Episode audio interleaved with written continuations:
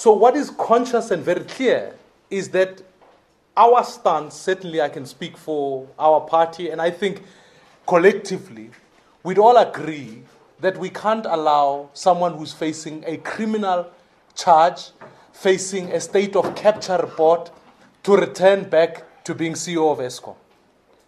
We believe there is grounds, and I have certainly tasked our legal team to say, can you inquire whether we can interdict such actions?